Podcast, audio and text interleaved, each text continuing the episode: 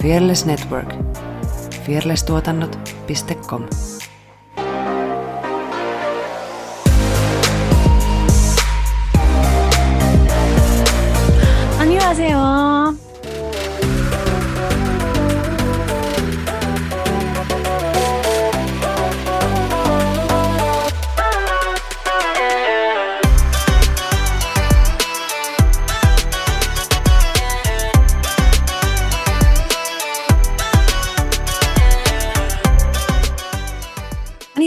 Annyeonghaseyo ja tervetuloa Tanssistudio-podcastin pariin. Tuolla ruutuni tuosta...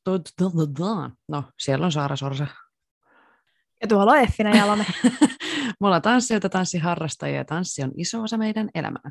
Tässä podcastissa me keskustellaan tanssista, tanssikulttuurista sekä tanssisalien ulkopuolella tapahtuvista tanssiin liittyvistä ilmiöistä. Klikkaile kaikkia tykkää ja seuraa nappuloita, niin kesäsi olkoon aurinkoinen tästä eteenpäin. Nyt on siis toukokuu, kun me äänitetään, mutta tämä julkaistaan vasta juhannuksena. Joo. Kyllä. Ja heti alkuun, jos kaikki menee niin kuin kohtalo suo, niin me olemme julkaisseet Fearlessin uuden videon tähän julkaisupäivään mennessä. Jos ei, niin sä editoit tämän kohdan tästä pois. Mutta jos tapahtuu jotain, että joku onkin vaikka koronassa tai loukkaantuu ja joudutaan siirtää. Mutta jos kaikki menee suunnitelmien mukaan, niin me olemme julkaisseet uuden videon. Me katsoo se Fearless Crewn YouTube-kanavalta tai Instagramista aiheeseen täydellinen teos. Siis kyllä. Biisi on yksi maailman hienoimmista biiseistä ylipäätään. Se nyt vaan sattuu olemaan K-pop-biisi, Taiminin Advice, niin käy tsekkaa se. Se on meille valtavan iso projekti ja liikutun nyt, vaikka sitä ei ole vielä edes kuvattu. Mutta siis se on, se on niin kuin, mä voin nyt jo sanoa, että se on yksi meidän merkkiteoksista, sanoisinko näin. Siihen on löyty taas ihan uusi vaihde silmään, panostettu jälleen ihan uudella tavalla, viety se ihan nextille levelille. Ja no, mä näen sen päässäni valmiina jo, vaikka sitä nyt vielä ei olekaan edes kuvattu, mutta mä tiedän, että siitä tulee upea. niin tota, käy katsomassa, niin arvostamme sitä paljon. Saa kommentoida. Joo, sitä eteen on tehty kyllä töitä oikeasti. Sekä henkistä että fyysistä työtä. Joo, prosessi ei ole ollut mitenkään helppo. Mm. Matsku ei ole ollut mitenkään helppoa. Meillä on oikeastaan vain yksi, jolle toi on ollut sellaista, niin kuin, okei, sä oot luonut sen koreon, mutta niin kuin, mm, tanssilajiltaan ei ollut kenellekään sellainen niin kuin, ominainen, Niin, niin. Luonnollinen. Mm. haastaa itseään. Myös minä itse. Niin, Tai siis kun se koreo, kun mä tein sen, niin eihän mä osannut sitä itsekään ollenkaan. Vaikka mä tein sen, että se tuli jostain. Yritin viedä sen niin pitkälle, kun vaan pystyin. Niin, että itsekin on joutunut oikeasti keskittyä ja työstää ja niin kuin opettelemaan sitä, jotta siitä tulee sen näköinen, kun mä niin kuin päässäni olen nähnyt, että minkä näköinen mä haluan sen olevan. Niin me kattoo. joo, me. Tämä on käsky. Tämä ei ole pyyntö, tämä on käsky. Tätä varten on itketty ja naurettu ja sekoiltu ja mokattu ja onnistuttu. Mm, Mm. vihdoin. Onnistuminen on se niin kuin viimeinen tämän kaiken vuoristoradan jälkeen, niin arvostamme kyllä. Suuresti. Joo. Ö, parina viime jaksona me ollaan juteltu K-popista. Ja viime jakson aikana me todettiin, että tätä ei voi tiivistää enää yhtään enempää, koska muuten tulee jaksosta sen verran, pit- sen verran pitkä, että tota, päätettiin sitten jakaa tämä kolmeen osaan kevyesti. Ei ole koskaan aikaisemmin käynyt näin. Ei olekaan. Tämä on taas ensimmäinen. First. Kyllä meillä muutama hassu jakso on takana, niin kyllä näitä, Mm. mi- mistäköhän näistä tulee vielä näitä ensimmäisiä kertoja. Mm. Ensimmäisessä jaksossa juteltiin vähän, tai ensimmäisessä K-pop-jaksossa, ei omassa jaksossa, ää, juteltiin vähän siitä historiasta, mitä K-pop on, sen piirteistä, tokas jaksossa, ei kun niin, ekas jaksossa vielä sitä harjoitteluaikaa, että miten voi tulla idoliksi, Tokas jaksossa käsiteltiin fanikulttuuria, mitä kaikkea se pitää sisällään, vähän sen varjopuolia, kritiikkiä, miten harjoitteluaikana noita idoleita, mahdollisia idoleita kohdellaan, niin käsiteltiin vähän näitä aiheita jo siellä. Et jos et ole kuunnellut vielä niitä, niin käy kuuntelemaan ne eka, koska nämä on jatkumoa. Ja tänään me keskustellaan vähän siitä, että miksi me pidetään K-popista, vähän vertaillaan länsimaista popkulttuuria, K-pop-popkulttuuria toisiinsa, ja sitten Tanssista. tietenkin tanssista. Mm. Ja mitkä on meidän mielestä parhaat koreot ja parhaat K-pop-koreografit, tai ketkä on tehnyt niitä koreografioita. Yeah. Joo, näin. Mistä aloitetaan? No mennäänkö siihen tanssiin? Mennään. Tai joo, miten joo. K-pop ja tanssi yhdistyy joo. elämässä? Varmaan mainittiin aiemmissakin jaksoissa, että tanssi on tosi isossa osassa K-popia. Että ei ne vaan laula, vaan ne tanssii ja se ei ole mitään askelviereen tepsutusta, vaan oikeasti ne koreot on todella visuaalisesti näyttäviä ja vaikeita. Niin kuin, että se ei näytä siltä, että mä voisin nyt äkkiä ottaa tuosta koppia ja tehdä perässä. Toki siihen liittyy myös semmoisia vähän helpompiakin juttuja, mutta, mutta se nyt on, kun se on niin iso osa sitä idolina olemista ja ne kaikki tanssii, niin niin siksi se on siinä kyljessä. Wikipediassa oli, että mä en ole siis silleen fanaattinen fani, niin mä perustan nyt vaan, mitä mä oon löytänyt mun tutkimuksista. Että on joku tämmöinen, koreografia sisältää tämmöisiä point dance juttuja. Eli on niinku tämmöisiä koukuttavia, toistettavia liikkeitä, jotka ö, matchaa sen biisiluonteen lyrikoiden kanssa. Esimerkkeinä annettiin Super Juniorin Sorry Sorry ja Brown Eyed Girlsin Abracadabra, niin missä on siis tämmöiset selkeät point-koreografiat. Niin siinä pitää ottaa huomioon, että myös niin kuin fanit pystyisi tekemään sen. Et sitä ei voi tehdä just silleen HC vaikeaksi, vaan että se on nimenomaan tarkoitettu faneille, että he voi myös opetella sen. Eli niitä ja sitten myöskin tehdään, niin kuin, että ö, on se koreo, mutta sitten niistä tehdään niin semmoisia yksinkertaistettuja versioita. No esimerkiksi ö, Vaasaan, en tiedä vieläkään miten se lausutaan, mutta tämmöinen Mimmi-artisti, mistä mä tykkään, mitä mä oon käyttänyt vaikka mun kurssi, komekurssilla, semmoista biisiä kuin Maria, niin siinä on se musavideo, missä on makeat koreot, mutta sitten hän on myös tehnyt tämmöisen, missä on jotain simplified niin kuin liikkeitä, niin, siis mitkä joo, on tarkoitettu niin kuin, silleen opeteltaviksi. Joo. niistä on vähän niin kuin erilaisia versioita, onko mä nyt ymmärtänyt oikein? Siis joo, oot. Joo. Oot. Ja siis sen, minkä, minkä noista niin kuin koreografioista näkee, niin oikeasti jokaisella yhtiöllä, tai siis niin, yhtiöllä, ne on tosi uniikkeja. Niillä on ihan selkeästi se niin kuin oma tyyli, minkälaisia ne niin kuin koreografiat on. Ja sun ei tarvii kun tehdä yksi liike, niin sä tiedät, että toi on ton koreosta. Tai siis se on, niin kuin, se on niin käsittämätöntä, miten jotenkin se on niin uniikkia ja tunnistettavaa. Tyttöbändien ja poikabändien koreot eroaa tosi paljon toisistaan. Että tyttöbändien koreot, ne on tosi feminiinisiä. Ne on sellaisia mm, leikittelevämpiä vähän niin kuin. Ja sitten taas poikabändien koreot on tosi fyysisiä, ja mä sanoisin, että suurempia kuin tyttöbändien. Ja henkilökohtaisesti pidän enemmän poikabändien koreoista jostain syystä. Se ei saa mua niinku Liikkumaan liikkeelle itse. tai silleen, että mm. hei mä haluaisin oppia ton. Niin Sitten just. ei tule sellaista inspiraatioa, motivaatioa jotenkin. Ja nämä ryhmät, idolit, julkaisee todella paljon tanssimateriaalia. Sieltä löytyy keikoista, treeneistä, siis ihan kaikesta. Uh, behind the choreo-videoita, sitten löytyy tällaisia relay dance-videoita. Mitä mekin kokeiltiin, tai siis te kokeilitte treeneissä. joo, joo, ja siinä kyllä konkretisoitu se, että kuinka koreografioitua myös se on, vaikka se näyttää niin sanotusti Simppeliltä. helpolta Joo. ja sellaiselta, että, että ne vaan pelleilee tässä, mutta ei. Se on ihan täysin koreografioitu sekin. sekin.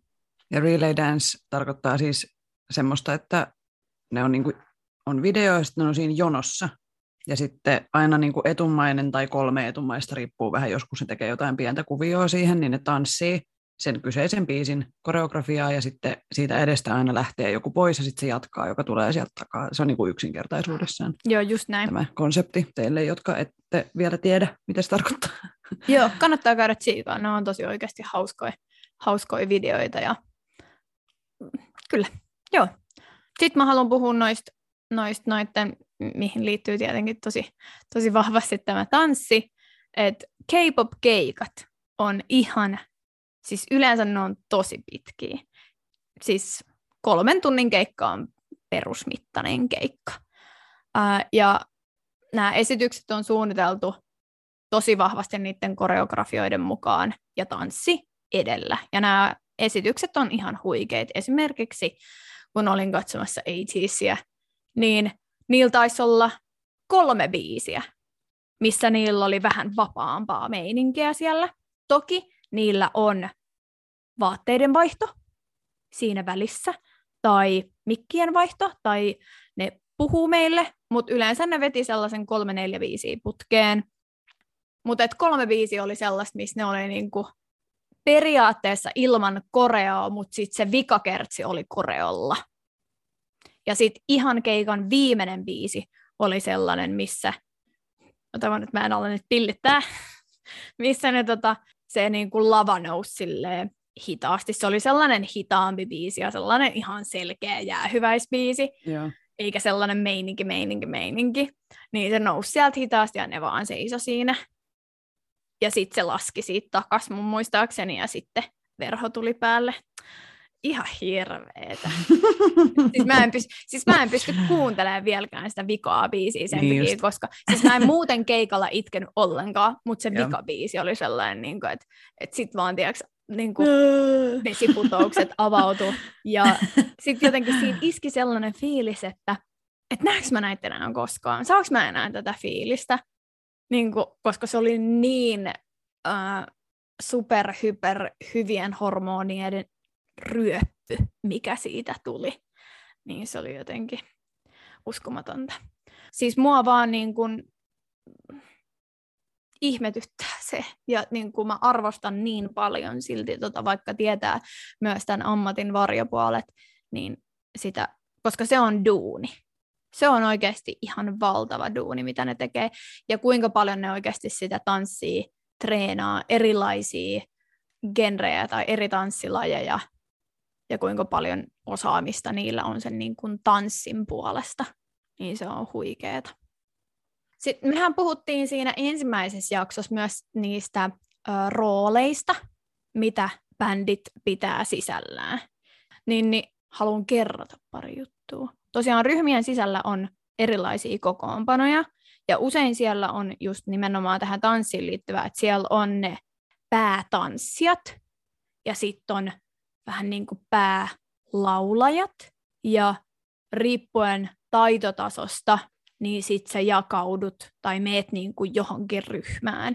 Esimerkiksi BTSssä nimenomaan ne päätanssijat on, siellä on kolme niin kuin päätanssia, vähän niin kuin, no ne on ne parhaat tanssijat, niin siellä on J-Hope, Jimin ja Jungkook. Sen kyllä huomaa. Ne on tosi samantasoisia, erilaisia tanssijoita ne kaikki, ja ne on ihan mielettömiä tanssijoita. Jokaisella on sellainen omanlainen tietynlainen tyyli, mutta kyllä noista kolmesta huomaa, että okei, te olette ne pää ihan selkeästi. All right. Lempparikoreot. Näitä on nyt sitten paljon. Tai ei paljon, mutta jonkin verran. 80siltä mun ehdottomasti lemppari koreot on biiseissä Answer, Deja Vu, Inception, joo, noin mä sanoisin. Okei, okay, Wave on kans hauska. Mutta se on hauska. Noin on ehkä sellaiset niinku hienot koreot. Joo. Sitten BTSltä ehdottomasti näet sä mun bagin, eikö mitä? Mitä se? mun kassin? Eikö se olikin kassin? kassin? Näetkö mun kassin? Eli uh, Mike Drop, Dropin koreo, Fake Lovin koreo, Idolin ja Firein koreot. Ne on ehdottomasti mun lemppareja. Sitten Stray Kidsiltä Maniac, Thunderous ja God's Menu. Oh, siinä on... Uh, uh, uh. Uh, God's Menus on okei, okay, ensinnäkin kaksi videopätkää, mitkä on niin kuin tosi hienoja. Joo. Huh, joo, kyllä. Kattokaa vaan. Mä voin kirjoittaa nämä johonkin kaikki ylös, koska nämä on niin kuin tosi hienoja. Sitten mun täytyy tietenkin sanoa juuri meidän julkaistun videon, ää, meidän tanssivideon, niin inspiraation lähde, ää, Taeminin Advice, koreo ja musavideo ihan kokonaisuudessaan. Sitten tietenkin täytyy lisätä tänne joku hauska. Nämä on nyt tällaisia vähän, no voiko te nyt sanoa niin kuin vakavempia koreoita jollain tavalla, mutta sain tämä uusin That That biisin koreo, niin on ihan superhauska. Ja siinä on selkeästi mietitty sitä, että sen pystyisi tekemään TikTokkiin. Se on niinku, sen näkee siitä, että se on semmoinen. Ja sitten se on tosi äh, sain tyylillä uskollinen, että se on sellainen hauska, vähän pelleily äh, korea. Mutta hauska, hieno korea silti jotenkin. Ja vähän sellainen, se ei, ole niin kuin, se ei vaadi taitotasoltaan ihan hirveästi. Okei, jos kyllä sun täytyy jotain osaa, että sä saat sen näyttää coolilta. Se on niin kuin, kyllä niin kuin fakta. Mutta joo, nämä on ehdottomasti mun lemppärejä. Joo, hehkuttaisin sitä Taiminin advicea, jonka on siis tehnyt semmoinen koreografi kuin Kasper. Jotain numeroita silloin siinä IG perässä. Kasper 0524. Ja siitä ö, olen inspiroitunut myös siihen ö, meidän videoteokseen, ja siellä on muutamia elementtejä, voitte huomata, mitkä on niin kuin, ö, tarkoitettu kunniaosoitukseksi tälle kyseiselle musavideolle ja biisille. Just autossa kuuntelin sitä biisiä, niin mä oon selkeästi kattonut sitä musavideoa ihan liikaa, koska mä näin päässäni vaan sen musavideon, että niin kuin ulkoa, että mitä tapahtuu missäkin kohtaa, kuin että yleensä siis mä tietenkin näen meidän oman koreon, mutta kun mä kuuntelin sitä autossa nyt pitkästä aikaa täysillä volat, niin sitten mä näin sen musavideon niin ennen kuin sitä omaa tanssia. Joo, joo. oli jännä ilmiö. Ei ole muuten joo, joo. BTS se on, on cool, niin kuin musiikkivideona. On niin. siinä makeita tanssiakin. Ja sitten ehdottomasti toi Dionysus, mm. missä on semmoinen pöytäsysteemi. Joo, se on hieno. Niin se on ihan törkeän upea niin kuin koreografisesti. Ne nyt nousee silleen minun silmissäni korkealle listassa.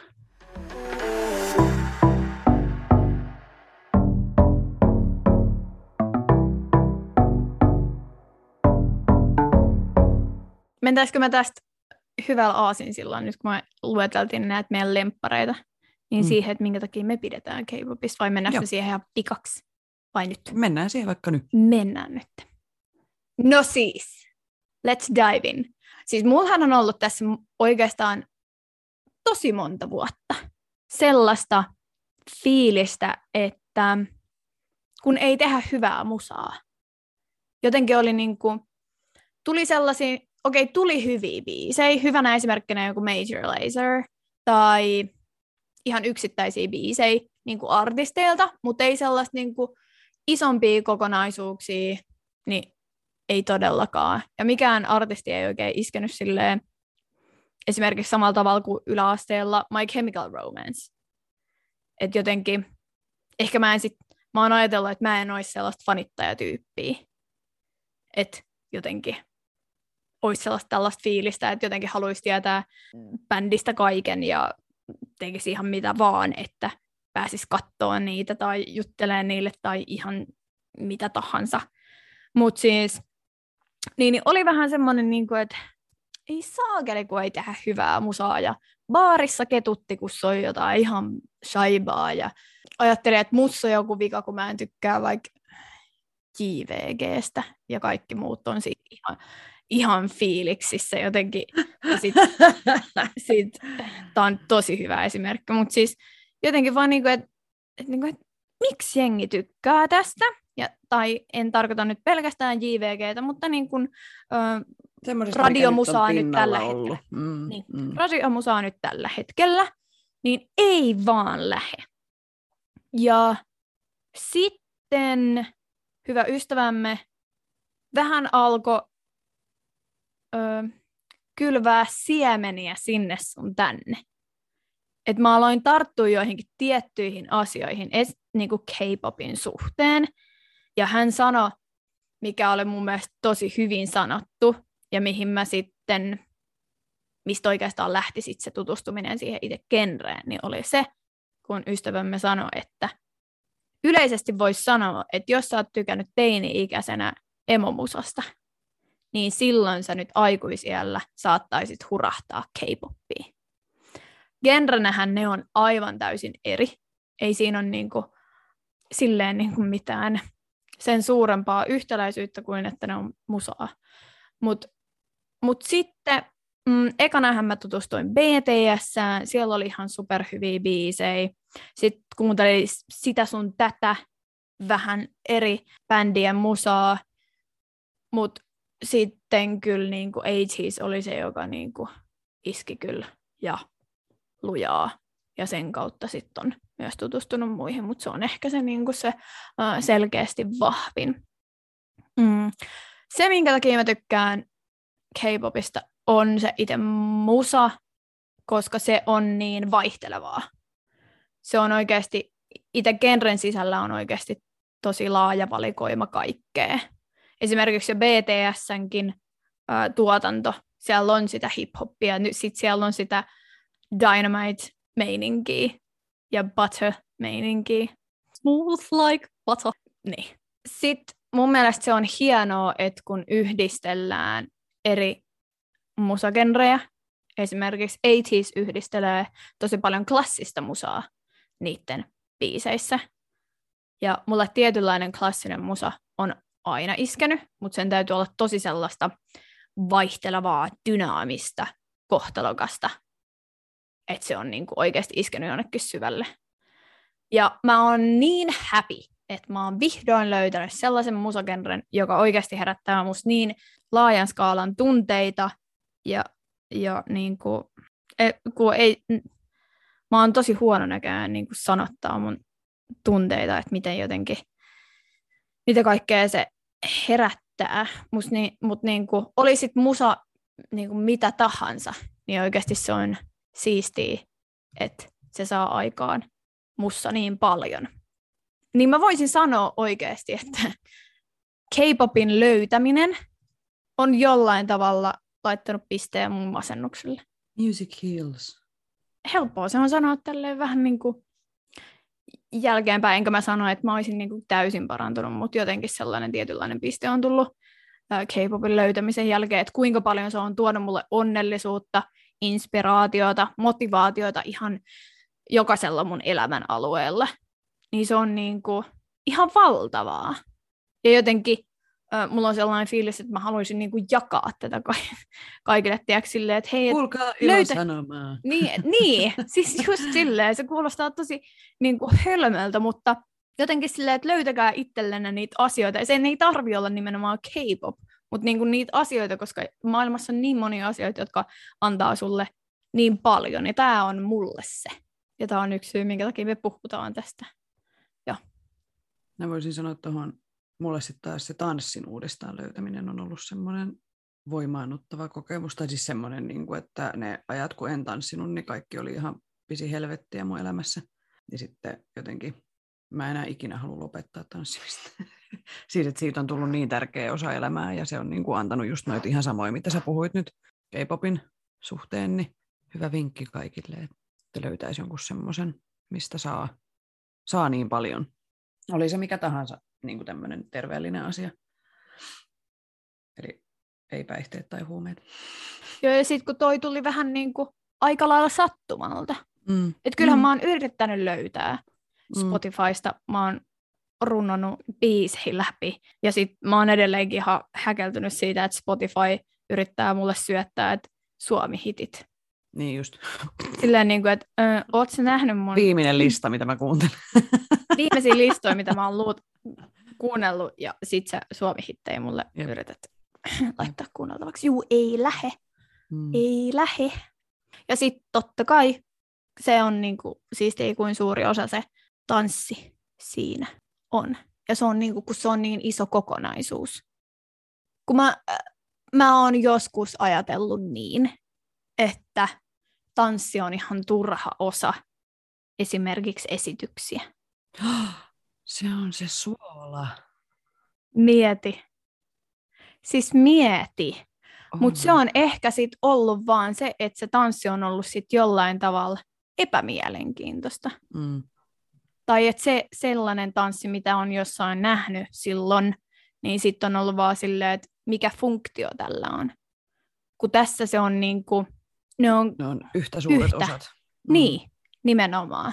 Niin jotenkin, mm, mä, mä siis mä tiedän, että nyt kun mä tuun menee jonkun keikalle, ellei siellä tapahdu oikeasti jotain paljon siellä lavalla, niin jotenkin se tuntuu, tiiäks, vähempi pätösemmältä keikalta, kun siellä ei ole sitä, tiiäks, tanssia. Niin mä tiedän, odotellessa. joo, tätä just, niin sit mä oon silleen katsoa jotain keikkoa, kun joku vaan seisoo siellä lavalla, niin Mm. mä voin tehdä, okei, se henkilö on siinä, mutta mitä se antaa mulle muuta, mä voin kuunnella niitä biisejä himas. Mm. Mm. Anteeksi, mä dissaan nyt tosi montaa tyyppiä tässä samaan aikaa, mutta nämä on mun fiilikset, ja mä en siis tuskin tuu saamaan siitä, niin kuin, mitä, Niin isoa kokemusta. niinpä, Mm. just Mm. näin. No sitten miksi mä tykkään K-popista? No mä en silleen, mun on tosi vaikea eriyttää, kun se on yksi musagenre kaikkien musagenrien joukossa ja mulla ei ole mitään lempparia niin musiikkityyliä. Ainoa mitä mä en kuuntele on se, että oksennetaan siihen mikrofoniin ja lauletaan lampaiden tappamisesta. Niin tota, kaikki muu menee. Että mä löydän aina kaikista genreistä niin kuin hyviä ja huonoja biisejä ja hyviä ja huonoja juttuja, niin, niin mä tykkään tietyistä biiseistä, tietyistä artisteista, mutta se pätee ihan kaikkeen musaan, mutta se mikä K-popissa on niin kuin mun mielestä se paras, parasta paskaa, niin on nimenomaan ne musiikkivideot.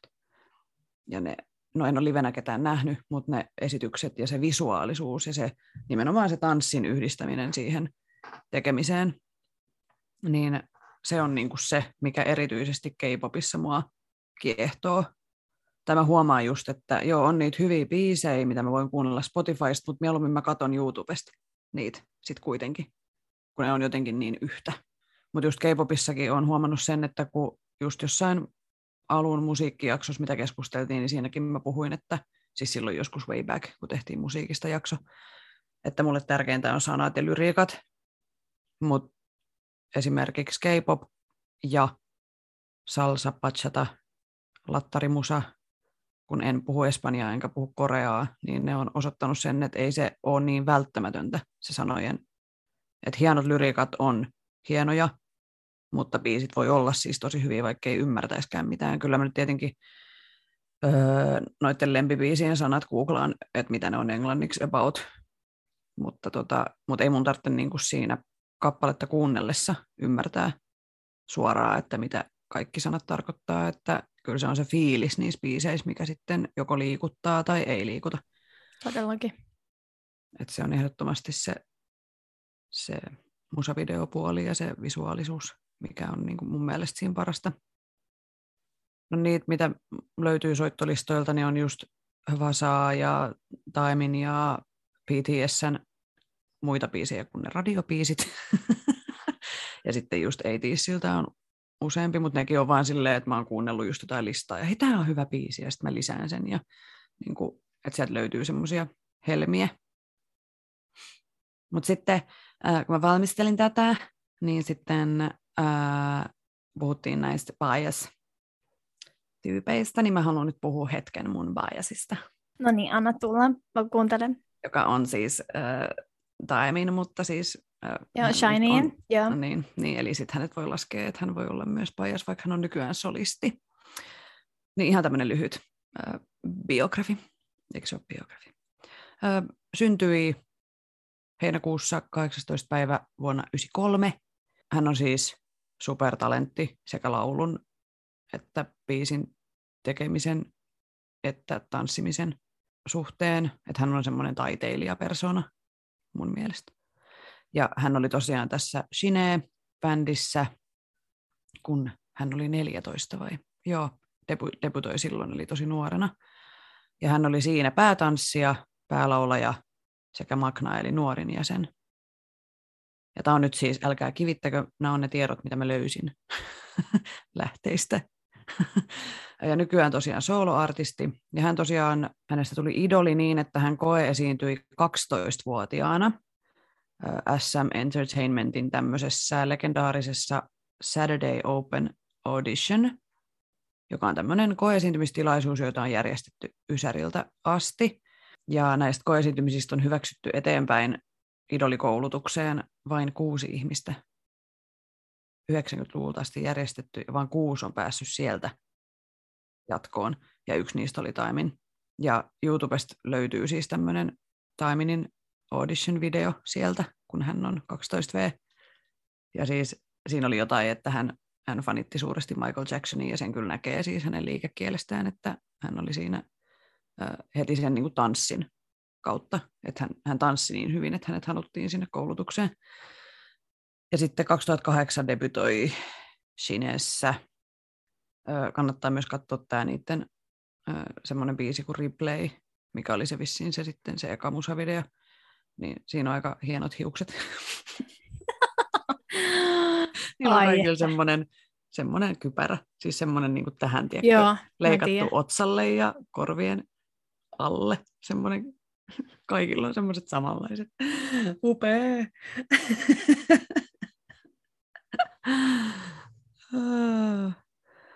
Sitten 2014 hänestä tuli ensimmäinen SM Entertainmentin niin tämmöinen idoli yhtyejäsen, joka debytoi myös soloartistina.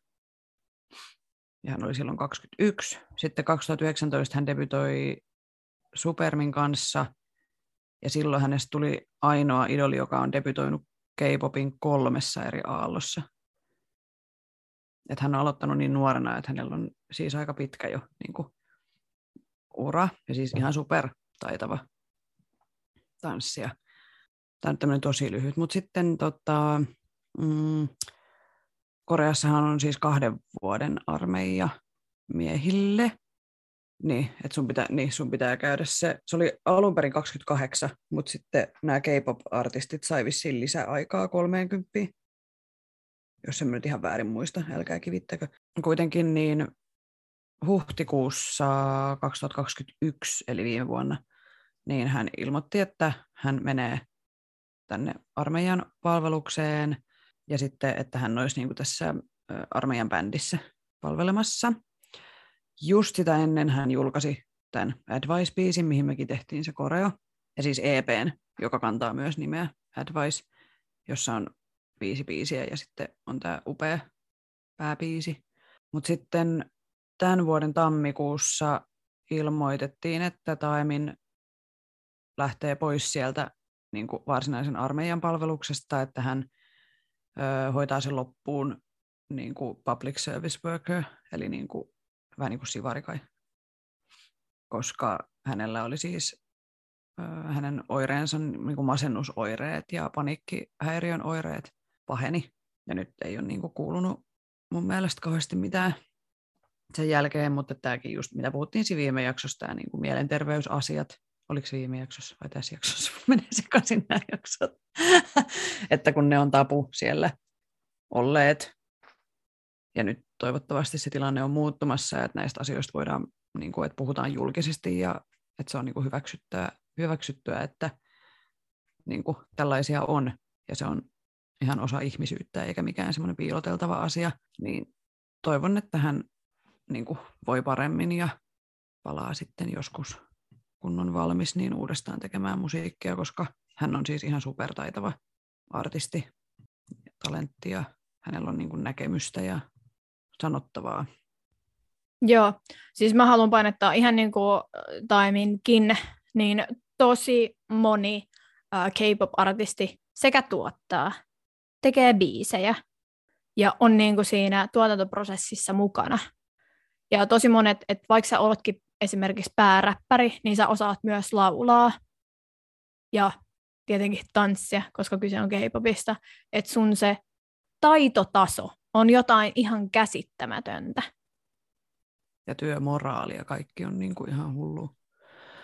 Ja totta kai, kun ne on lähtenyt siihen hommaan mukaan, periaatteessa ne tietää, mistä on kyse, ja ne on niin sitoutuneita siihen duuniin ja niin täynnä intohimoa sitä kohtaa. Tässä on Kirjamuijat terve! Kirjamuijat on kahden Lappeenrantalaisen muijan Annin ja Elsan perustama kirjakerho.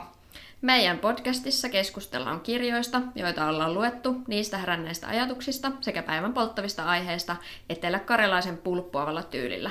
Meitä voit kuunnella Spotifyssa ja Acastissa ja jaksot julkaistaan joka toinen viikko.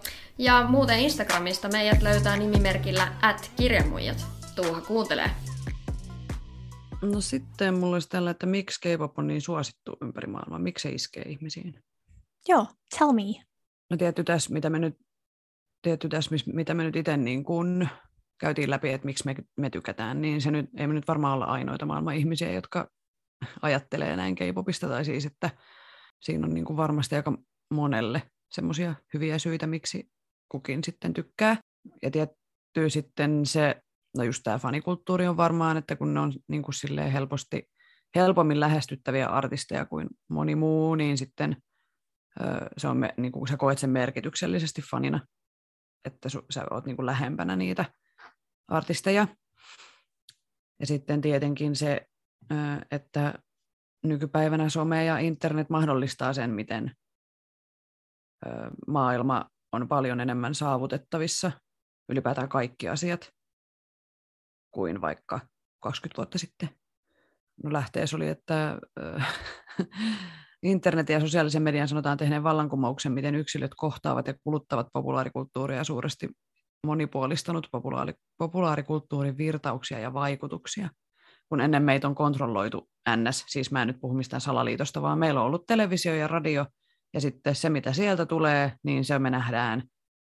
Ja nyt sitten, nyt me saadaan itse päättää, mitä me kulutetaan, mitä me katsotaan, niin se on niin kuin sekä rikkaus että riski.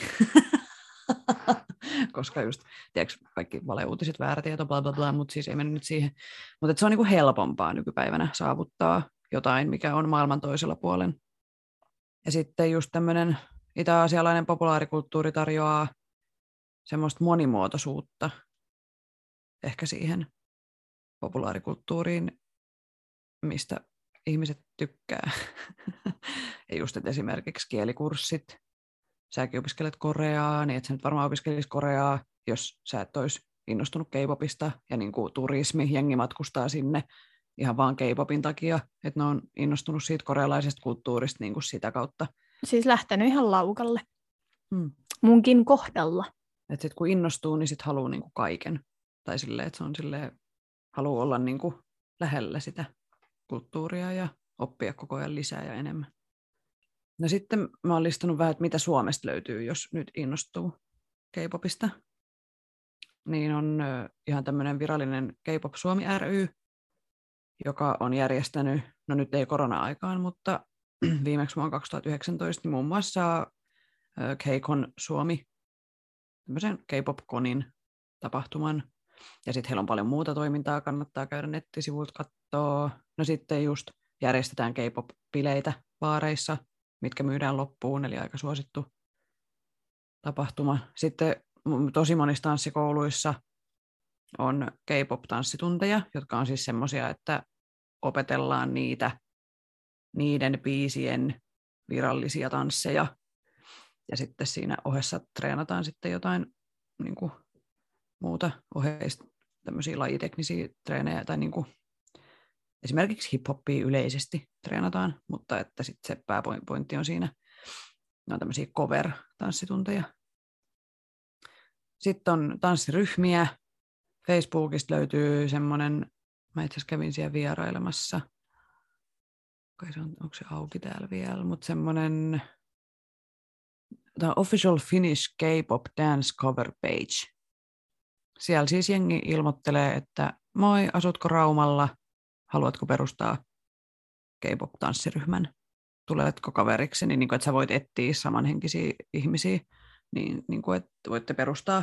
Ja Suomessa järjestetään siis tämmöisiä tanssikilpailuja, missä sitten nämä ryhmät kilpailee näistä tansseista. Ja sitten tietty, ehkä se, mistä, mitä mä oon, niin kuin, mistä olen oppinut eniten ja aivan liian harvoin kuuntelen nykyään, mutta siis Yle X Papananaaman K-pop show tulee sunnuntaisin viidestä seiskaan käsittääkseni edelleenkin. Niin siellä on ajankohtaisia biisejä, uusia biisejä ja sitten tietenkin niin mitä tapahtumia, mitä on niin tapahtunut tässä kenessä, niin Papananaama käy niitä sitten läpi. Joo, eli googlaamaan vaan, jos innostuit.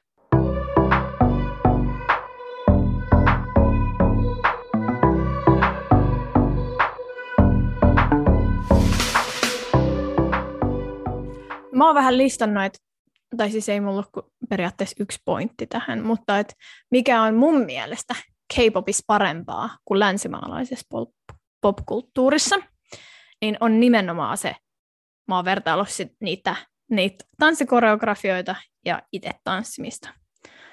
K-pop-idolit, ne oikeasti osaa tanssia. Toki he treenaa sitä ihan aivan erilaisessa suhteessa kuin länsimaiset artistit. Et länsimaisessa, länsimaisessa popkulttuurissa tulee, eka tulee musa ja sitten koreo tulee siihen. Joo, kyllä se menee K-pop-puolellakin niin, mutta siihen koreoon panostetaan mun mielestä aivan suuremmassa skaalassa. Ja siihen varmaan lyödään resursseja enemmän. Siis... Joo, ja siellähän ö, noissa yhtiöissä on usein omat koreografit, myös koreografioita ostetaan muualta, mutta niin kuin, että se, on niin kuin, se on tosi pitkä prosessi, ö, se miten se koreografia luodaan ja sitten minkälaisena me tullaan se näkee sitten esimerkiksi musavideolla tai sitten siellä keikalla. Ja sitten mä oon ottanut tähän yhten esimerkkinä vertailut K-pop-artisteja Dualipaan. Yhtään hänen tanssitaitojaan kritisoimatta, siis Dualipan. Mutta siis se, kun mä oon, kuitenkin, mä oon nähnyt siis hänet livenä. Ja nyt mä oon nähnyt yhden K-pop-artistin livenä. Dualipahan tanssii lavalle. Niin tanssii K-pop-artistitkin. Mutta siis se, minkä mä oon huomannut myös nyt niin kuin erona länsimaisiin artisteihin, niin on se, että kuinka suurta se lavakarisma on.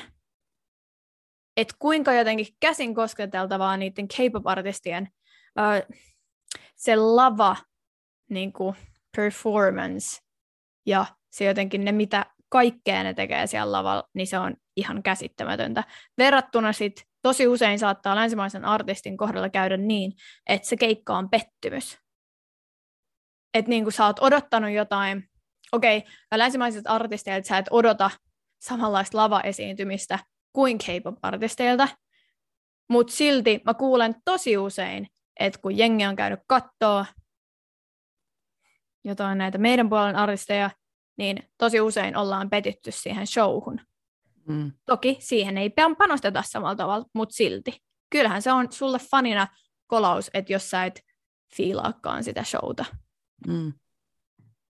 Joo, siis kyllä mä voin sanoa, vaikka Major Laseri on nyt tässä maininnut ja öö, semmoinen bändi tai kokoonpano, mitä fanitan ja ostettiin itse asiassa Ruissiin nyt perjantaille liput, niin kuin pelkästään perjantai, ihan vaan sen takia, että Major Lazer on siellä – on nähnyt heidän keikan aiemmin niin sehän on siis DJ-keikka. Enkä tiedä mitään tylsempää kuin DJ-keikka. Mutta viimeksi esimerkiksi niillä oli Lazy Girls, eli tanssijat, ja niitähän mä sitten tuijotin, niitä tanssijoita. ja toivon, että, ne, että siellä on nytkin mukana ne, koska ei se ole mitään, jos siellä on vaan jengi niin kuin siellä levyn takana. Ja vielä tyyliin laittaa jonkun saakeli MP, mikä tämä, siis tiedätkö, muisti, muisti, Muistitikupaa, Mäkki ja Menox. Menox, niin. En mä ollut dissata omaa lempibändiäni, mutta siis, mutta siis se on niin, tullaan tekemään jakso myös ilmaisusta, niin veikkaan, että he on niin kuin oikeasti auki siinä tilanteessa. Nämä keipopartistit siis, että miksi se on niin makeeta. Että se, se, on, se on taito. Sitä, sitä karismaa ei löydy vaan silleen, että no nyt menen tuonne lavalle ja vähän lauleskelen. Vaan se, se pitää myös harjoitella. Ja heidät on koulutettu siihen. Siis nimenomaan. Siihen toki laitetaan niin kuin, ö, panoksia tosi paljon. Ja sen takia, niin, joo, mutta se on hienoa. Se on hienoa. Ö, sitten toinen on tietenkin, mitä siihen niin tanssiin tulee, niin, niin ö, mitä musavideoilla näkyy. Niin kuin ne tanssit, ne ei välttämättä, tai siis koreografiat, ne ei välttämättä ole aina ihan täsmälleen samoin, mitä esimerkiksi keikoilla näkyy. Mutta esimerkiksi mitä nyt ATCin keikalla, niin ne oli kyllä aina samat, mitä musavideoilla näkyy. Mutta sitten siinä oli tietenkin erilaisia propseja ja kaikki valot ja kaikkea, että se oli niinku hienoa. Mutta mä vertasin sitten sekä Addison Raytä että Lisaa, Blackpinkin Lisaa, siinä suhteessa, että länsimaalaisessa kulttuurissa jotenkin ylikorostetaan sitä seksikkyyttä. Ja se näkyy esimerkiksi noissa koreoissa. Ja jotenkin se mulle pläsähti nimenomaan Addison Rain Obsessed videon kohdalla. Jotenkin mulle tuli siitä vaan, se oli niinku tosi ylikorostetun seksikästä. Koreo oli ihan mitään sanomaton. Ja itse asiassa, mm, niin ja sitten mä ajattelin, että jotenkin sillä seksikkyydellä ja sillä korostamisella niin ollaan peitetty se osaamattomuus. Ja se jotenkin välittyi siitä, ja mun mielestä se oli hyvä toi Normani kommentoi myös sitä videoa jossain, jossain klipissä, ja sitten se oli hyvä Normani kommentoi sitä jotenkin, että yeah, she tried. Eikö Normani itse tanssia aika paljon? Joo, ja se on niin kuin hyvä niin. tanssia. Niin. niin jotenkin se jotenkin kiteytti mullekin sen, että niin, siis kyllähän hän yrittää ja sieltähän tulee levyyhtiöt tulee myös, mutta niin kuin, se oli tosi cringeä katseltavaa. Kun sitten taas esimerkiksi tämä Lisa, vitsi kun mä en muista nyt sen musavideon nimeä, mutta siinä on kans tosi seksikästä meininkiä, se kore on tosi seksikäs, uh, mutta se on tosi taitava. Ja hän osaa tanssia. Mä en tiedä, olisiko se, se syy, että silloin Ysärillähän, kun oli tämä ö, tyttö- ja poikabändien kultakausi, niin kyllähän just kaikki Britney Spearsit ja kaikki Christina Aguilerat, niin kuin Beyoncé on nykypäivänäkin vielä, mutta silloin oli paljon enemmän semmoisia artisteja, jo, jotka tanssi ja oikeasti tanssi, ja joilta vaadittiin ja tehtiin koreografia ja panostettiin siihen. Mutta sitten jossain kohtaa se meni vähän niin kuin pois muodista täällä länsimaissa. Et se ei ollutkaan enää suosittua, no sitten tuli just vähän jotain rockimpaa ja sitten tuli vähän jotain EDM ja niin kuin jotenkin, että se, se, ne musatrendit niin kuin meni vähän silleen, ne vaihtui niin kuin nopeammin. Mutta jos täällä olisi jatkettu sitä saman linjaa niin, ja tehty siitä niin kuin K-popiston, se on niin kuin sieltä asti ollut tuommoista toki se on kehittynyt eteenpäin, mutta siinä on pysynyt ihan alusta asti ne tanssielementit ja muut. Niin heillä on niin kuin paljon pidempi kokemus siitä. Ja nyt viime vuosina musta tuntuu, että se on vasta tullut takas meille. Että pitääkin olla tanssia, että me nähdään enemmän tanssia. Jossain kohtaa oli silleen, että ei sitä edes nähnyt missään musavideoilla, kun ei se ollutkaan cool. Tai se oli liian kallista, tai jotenkin se ei vaan niin kuin sopinut siihen konseptiin. Niin siinä on ehkä semmoinen, että he on tehnyt sitä niin pitkään, systemaattisesti koko ajan, ja se on vaatimus, että sä osaat tanssia. Kun sitten taas täällä se ei ole, tää, se on niinku eri. Toi on totta. Mutta sitten taas esimerkiksi Addison Ray, hän ja hän pidet, miten se sanotaan. Siis Addison, hän on tanssia ensin, ennen Okei. tanssia ensin, Joo. ennen kuin hänestä tuli artisti. Mm. Niin, niin sitten jotenkin, sen takia mä ehkä otin sen niin kuin tähän esimerkiksi, että Mutta sitä ei ehkä tehty sitä musavideoa sitten ihan, siinä on ehkä oikastu jostain. plus, että jotenkin mitä on nähnyt hänen livevetoja, niin no on siis tosi mitään sanomatonta. Tos, i, siis ei mitään karismaa, ei niinku, vaikka hänkin on ollut julkisuudessa ja niinku esiintyvänä osapuolena tosi pitkään, että on niinku sitä kokemusta. Sellaista kasettia, mä sanon. PG. Sitten miksi sitten taas mun mielestä länsimaalainen popkulttuuri on parempi kuin K-pop-kulttuuri, niin on se artistinen vapaus ja luovuus. Et usein K-popissa on se valmis kaava ja konsepti, jonka yhtiö on sille bändille suunnitellut, ja tähän harvemmin pääsee vaikuttamaan. Mun täytyy kyllä sanoa, että nykyään kuunnellaan tosi paljon artisteja, esimerkiksi BTS, niillä on aika vapaat kädet, että ne saa oikeasti vaikuttaa siihen niiden toimintaan. Ja sitten myöskin mä sanon, että ei myöskään, se ei ole takuu, että jos sä oot länsimaa täällä artisti, niin sä saat vaikuttaa siihen. Että se täytyy mun mielestä myös muistaa, että meillä myös, ö, to, esimerkiksi Suomessa mä tiedän, että sun täytyy olla valmis paketti ennen kuin sä pystyt myymään itse nykyään levyyhtiölle, että ne ei enää skauttaa samalla tavalla talentteja, vaan sun täytyy olla valmis paketti, sun täytyy tyyliin jo osata tehdä biisejä ja olla jo sitä fanikuntaa ennen kuin ne ottaa sut levyyhtiön sisään. Että, ja sitten usein sun täytyy pitäytyä siinä sun genressä, millä sä oot mennyt sisään, jos se on myynyt. Eli sieltä myös ladellaan sääntöjä aika paljon. Sitten länsimaisilla artisteilla on siis tosiaan vapaus muuttaa niiden biisejä ja tehdä niistä esimerkiksi uudenlaisia versioita. Tästä hyvänä esimerkkinä Doja Catin erilaiset versiot biisistä Say So. Me jossain K-pop-jaksossa itse asiassa Doja Catista Doja Cat mainittiinkin. Kuunnelkaa esimerkiksi MTVn EMA 2020 versio tästä Say Sosta, niin on pikkasen erilainen versio kuin se ihan ensimmäinen, mistä kaikki tekee noita TikTok. Eikö se ollut se joku TikTok-tanssijuttu? Niin siihen on otettu niin kuin paljon rokimpaa vaihdetta. Ja se on tosi siisti veto. Muuten mun mielestä se Say So-biisi on aika mitään sanomaton, mutta toi oli niin kuin hieno veto. Ja niitä on siis, Doja Cat on tehnyt tosi erilaisia versioita tuosta nimenomaisesta biisistä. Että on se vapaus muuttaa sitä. Toinen esimerkki, Little Mixin erilaiset versiot biisistä Sweet Melody. Siitä on tosi erilaisia. Siellä on siis tausta muutettu ihan täysin ja se on niinku magate-versioita. Mutta mun täytyy myös verrata, että esimerkiksi BTS on esiintynyt omien biisiensä kohdalla niin kuin tehnyt niistä erilaisia versioita. Esimerkkinä biisit uh, Fire ja Dope, niiden viimeisimmiltä keikoilta, niin ne on tehnyt niihin ihan uudet versiot. Mitäs muuta? Mm. Kun mä oon hirveästi vertaillut sitten, kun sekä K-popissa että länsimaalaisessa popkulttuurissa, niin laulamista korostetaan eri tavalla. Ja välillä esimerkiksi mulle on tuntunut tosi mitään sanomattomilta esimerkiksi tyttöbändien laulajat, niin kuin K-pop-puolella.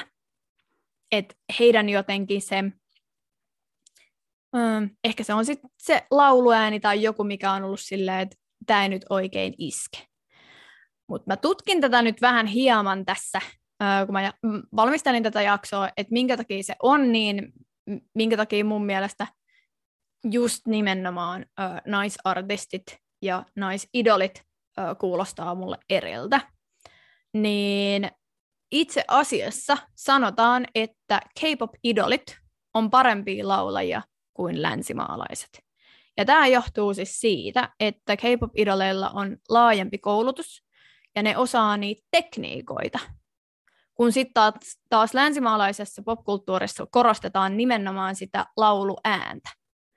Hyvänä esimerkkinä Ariana Grande, Demi Lovato ja Sara Larsson.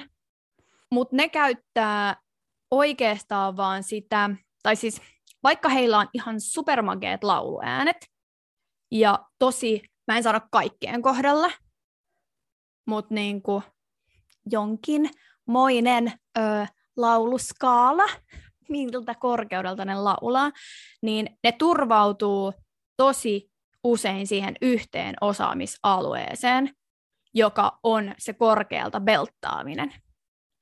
Ja se nimenomaan tulee Arianan, Devin ja Saran kohdalla. Ne belttaa tosi usein sieltä korkealta.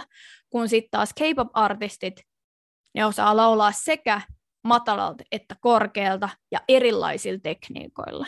Ja mä lähdin kuuntelemaan näitä biisejä, siis just nimenomaan Mimmi-artisteja, mä nyt oon enemmän vertailut tätä jaksoa varten, niin se on ihan totta. K-pop-artistien lauluääni saattaa olla niin sanotusti meille länsimaalaisille tuntuu mitään sanomattomammalta, mutta niiden tekniikka on vahvempi kuin länsimaalaisten. Toki ne saa koulutusta myös, mutta sen, jos kun siihen kiinnittää huomiota, niin se on totta. Koska tosi usein ajatellaan vielä, jos sä et tiedä paljon musiikista, niin ajatellaan, että kun sä laulat korkealta ja kovaa, niin sä osaat. Se on tosi usein sellaiselle ei-musiikkitietäjälle saattaa olla sellainen fakta, mutta tämä on uusi fakta. Ja tähän mä törmäsin, ja jotenkin tämä oli vähän silleen, että vaikka mä tiedän musiikista oikeasti paljon, niin tämä oli vähän sellainen yllättävä fakta, mihin mä törmäsin ja huomasin, että mä olin silleen, että aa, mä olinkin vähän niin kuin väärässä. Että kun mä olin ajatellut, että ne on vähän niin kuin mitään sanomattomia vaikea spekuloida, kun ei tunne ketään, keneltä voisi kysyä suoraan. Tässä voi tietty olla myös semmoinen Kristina Aguilera-ilmiö. Kuten ekaiseksi puhuttiin, niin K-pop ja myös länsimaalainen populaarimusiikki on supertuotettua. Sillä on tarkoitus tehdä rahaa. Niin sitten tehdään semmoisia valintoja, että se taide jää vähän niin kuin sen rahan jalkoihin. Esimerkiksi Kristina Aguileralle kävi silloin alkuaikoina niin, että hän olisi halunnut laulaa silleen, kun hän nykyään laulaa. Kaikki tietää, silloin tosi persoonallinen soundi ja niin kuin, valtava voima siinä äänessä, mutta sitten hänellä sanottiin, että sä et saa laulaa tolleen, että yleisö ei osta tota. Eli hän esimerkiksi vihas tätä suurta hittiään, Genie in the Bottle, koska hän ei saanut laulaa että hän tunsi, että hän joutui niin kuin, huonontamaan sitä hänen laulamistaan. Niin voi olla niin, että nämä esimerkit, mistä nyt puhuit täällä niin kuin länsimaissa, niin että se on just se resepti, että on todettu, että tämmöinen toimii, niin sitten pidetään siitä kiinni, vaikka se osaaminen oiskin siis laajempaa. Muistaakseni Kristina Aguileralla on joku, en nyt mene valehtelee kuin monta oktaavia, mutta aivan valtava ääniala mutta sä et saa laulaa kuin vaan, niin kuin, ja sitten tiettyjä erilaisia tekniikoita on sata eri koulukuntaa, miten, miten pitäisi laulaa, mutta tota...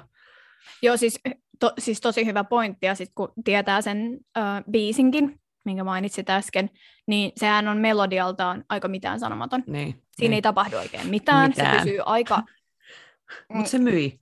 No se myi, niin, nimenomaan niin. se myi. Ja, ja sitten tehdään rahaa edellä valintoja. Joo, ja mä, mä tajun myös levyyhtiöiden niin pointin tässä. Kyllähän ne on yrityksiä. Raha, niin, rahaa mm, pitää mä tehdä. tajun sen, mutta joo. Mutta yleensä ne hienoimmat biisit, mitä maailmassa julka- julkaistaan, niin ne ei ole niitä tehotuotettuja useimmiten. Ja ne, jotka oikeasti kestää aikaa, jos miettii jotain maailman suurimpia kappaleita, mitkä yhä nykypäivänäkin toimii, niin ne on, uskaltaisin sanoa, että joku Bohemian Rhapsody, eikö siitä ole kaikkia tarinoita, että miten se biisi on tehty. Joo. Että se ei ole ollut hyvä esimerkki semmoisesta ei-tehotuotetusta, vaan täysin taiteellisesta visiosta, ja sehän on ihan niin kuin crazy biisi. Siis just näin. Kaik, Mutta silti kaikki tietää sen, ja kaikki tietää sen, veikkaisin, että sadan vuoden päästä. Että se vähän mikä, niin kuin, ö, ei pelkästään K-popissa, vaan kaikessa tämmöisessä popkulttuurissa ja levyyhtiötoiminnassa ja musiikkiteollisuudessa särähtää on just se, että se taide uhrataan sillä rahalle. Mutta se on ihan oma keskustelunsa. Joo, kyllä. ei lähetä siihen, koska me ollaan nyt jo äänitetty neljä tuntia tänään. niin, niin, tota, Mutta you get the point, kuulijat. kyllä. että nämä on vaikeita asioita. Mm, ja kaikissa on puolensa ja puolensa. just näin. Eiköhän siinä olisi käsitelty K-pop kolmeen jaksoon. Jos haluat löytää bändejä, niin jonkun tämmöisen listan löysin, missä on silleen, että tsekkaa nämä, niin sitten olet kärryillä ainakin jonkin verran. Tai meiltä voi kysyä. Meiltä voi kysyä, tai Saaralta voi kysyä, mutta on esimerkiksi tämmöiset, osasta ollaan puhuttukin näissä jaksoissa, Blackpink, BTS, EXO, Girls' Generation, Psy, Red Velvet, Seo, Taiji and Boys, Shine, Super Junior ja Wonder Girls. Joo, Niin tässä oli joku tämmöinen. Mutta on myös 100-500 miljoonaa eri muuta ryhmää ja Kyllä. artistia. just näin. Yeah. Joo. Kiitos tästä Semmoinen pläjäys. Thanks. Tämä oli Se olikin-. Se olikin tota, Semmoinen. aika yllättävää. Yllättävää tämä. Joo, Tämä joo. yllättää joka päivä. Elämäni yllättää. Meillä on aika hyvää faktaa neljään Katsotaan. tuntiin. Joo.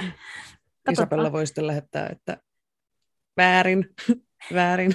Ja me sitten oikastaan niitä. Joo, Terkkuja vaan. verkkoja vaan. Yritimme parhaamme. We try. Joo. Okei. Okay. Tässä oli tämänkertainen Tanssistudio-podcast. Kiitos kaikille kuuntelijoille. Osallistu keskusteluun lähettämällä kysymyksiä, omia tanssistoreja, kommentteja tai ideoita sähköpostitse osoitteeseen tanssistudiopodcast.gmail.com tai Instagramissa yksityisviestillä at tanssistudiopodcast. Moikkuu! Moikkuu!